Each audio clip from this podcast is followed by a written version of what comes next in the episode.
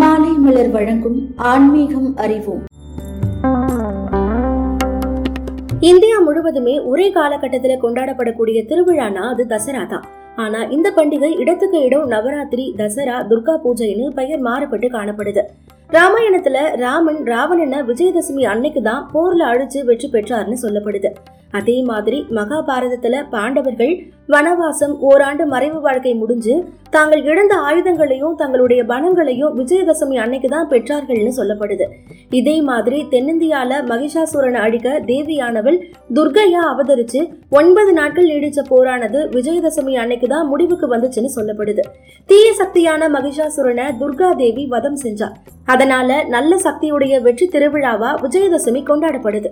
இப்படி விஜயதசமிக்கு பல கதைகள் சொல்லப்பட்டாலும் தமிழகத்துல விஜயதசமி பெரும் கொண்டாட்டமா பார்க்கப்படுது. பெரும்பாலும் விஜயதசமி மழலை குழந்தைகளை பள்ளியில சேர்க்கிறதுக்கும் பாட்டு இசைக்கருவிகள் பயிற்சி செய்யறதுக்கும் நடன பயிற்சி பிறமொழி பயிற்சி செய்யறதுக்கும் உகந்த நாளா இருக்கு. ஒருவேளை புதுசா ஒரு தொழில கத்துக்கணும்னா இந்த நாள்ல தொடங்கினா சரஸ்வதி தேவியுடைய அருள் பரிபூரணமா கிடைக்கும்னு நம்பப்படுது. கலை கலாச்சாரம் பண்பாட்டை பிரதிபலிக்கக்கூடிய வகையில மன்னர் காலம் தொட்டு கொண்டாடப்படுற மைசூர் தசரா விழா உலக அளவுல புகழ் பெற்று விளங்குது. வரலாற்று சிறப்புமிக்க தசரா விழா நானூற்று பதிமூன்று ஆண்டுகளா கோலாகலமா கொண்டாடப்பட்டுட்டு வருது. இந்த நிலையில நானூற்று பதினான்காவது ஆண்டா இந்த ஆண்டு தசரா விழா கடந்த பதினைந்தாம் தேதி தொடங்கி நடந்துட்டு வருது. இதனால மைசூரு நகரம் மற்றும் அரண்மனை முழுவதுமே மின்விளக்கு அலங்காரங்கள் செய்யப்பட்டு கண்கவர் கோலமா காட்சியளிக்குது.